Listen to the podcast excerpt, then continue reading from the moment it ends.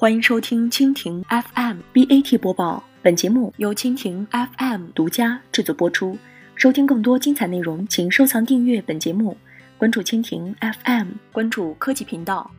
腾讯影业始于但不止于电影。九月十七号。在成立两周年纪念日，腾讯影业请来了影视圈的半壁江山，一口气发布了四十三个影视项目，其中既有与国外团队联手制作的《兔斯基》《我叫白小飞》《两万里计划》等电影项目，也有《庆余年》《古董局中局》《网球王子》等大 IP 改编的电视剧项目，以及《雪孩子》《全职高手》等动漫项目。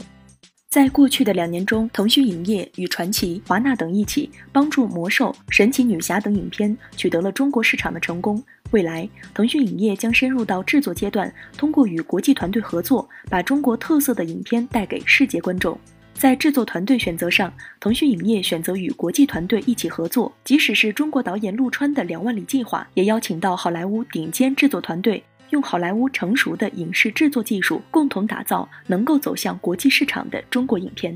放眼全球的影视产业，许多国家都在积极打造属于自己的文化和审美标签。中国有着悠久的历史、厚重的文化，我们要真正融入和开拓全球市场，就需要自觉挖掘和传承传统文化，努力打造属于中国的文化和审美标签。程武说，他希望腾讯影业在这轮全球文化消费浪潮和变革中，能够与合作伙伴一起，通过挖掘中国文化，打造影视精品，让中国的故事、中国的文化和中国独特的审美，以光影的方式去感动世界。无论是电影、电视剧还是动画。当天，腾讯影业公布的片单中，绝大多数都有共同的特色，即都是由 IP 改编的。其中既包括《新冰山上的来客》《色女郎》这样的经典 IP，也有美食供应商张公案这样的当前热门 IP。对于这些 IP 的开发，腾讯影业的态度是：IP 不是一个静态概念，所有的作品都需要持续的、颇具匠心的孵化和建设。具体做法上，腾讯影业将以 IP 为核心，泛娱乐生态下的文学、动漫、影视、游戏等业务，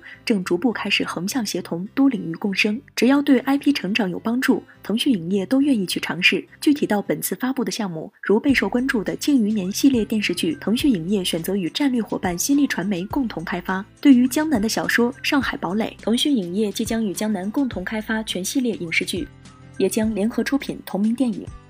而对于拥有靳东、吴亦凡等诸多明星粉丝的人气漫画《西行记》，腾讯影业则将与腾讯游戏、海纳影业共同探索基于 IP 的多领域共生。腾讯影业目前正在开发的影视作品里，有超过百分之六十改编于文学和动漫 IP，而这仅仅是这种共生关系的开始。腾讯集团首席运营官、腾讯影业董事长任宇欣对此这样说：“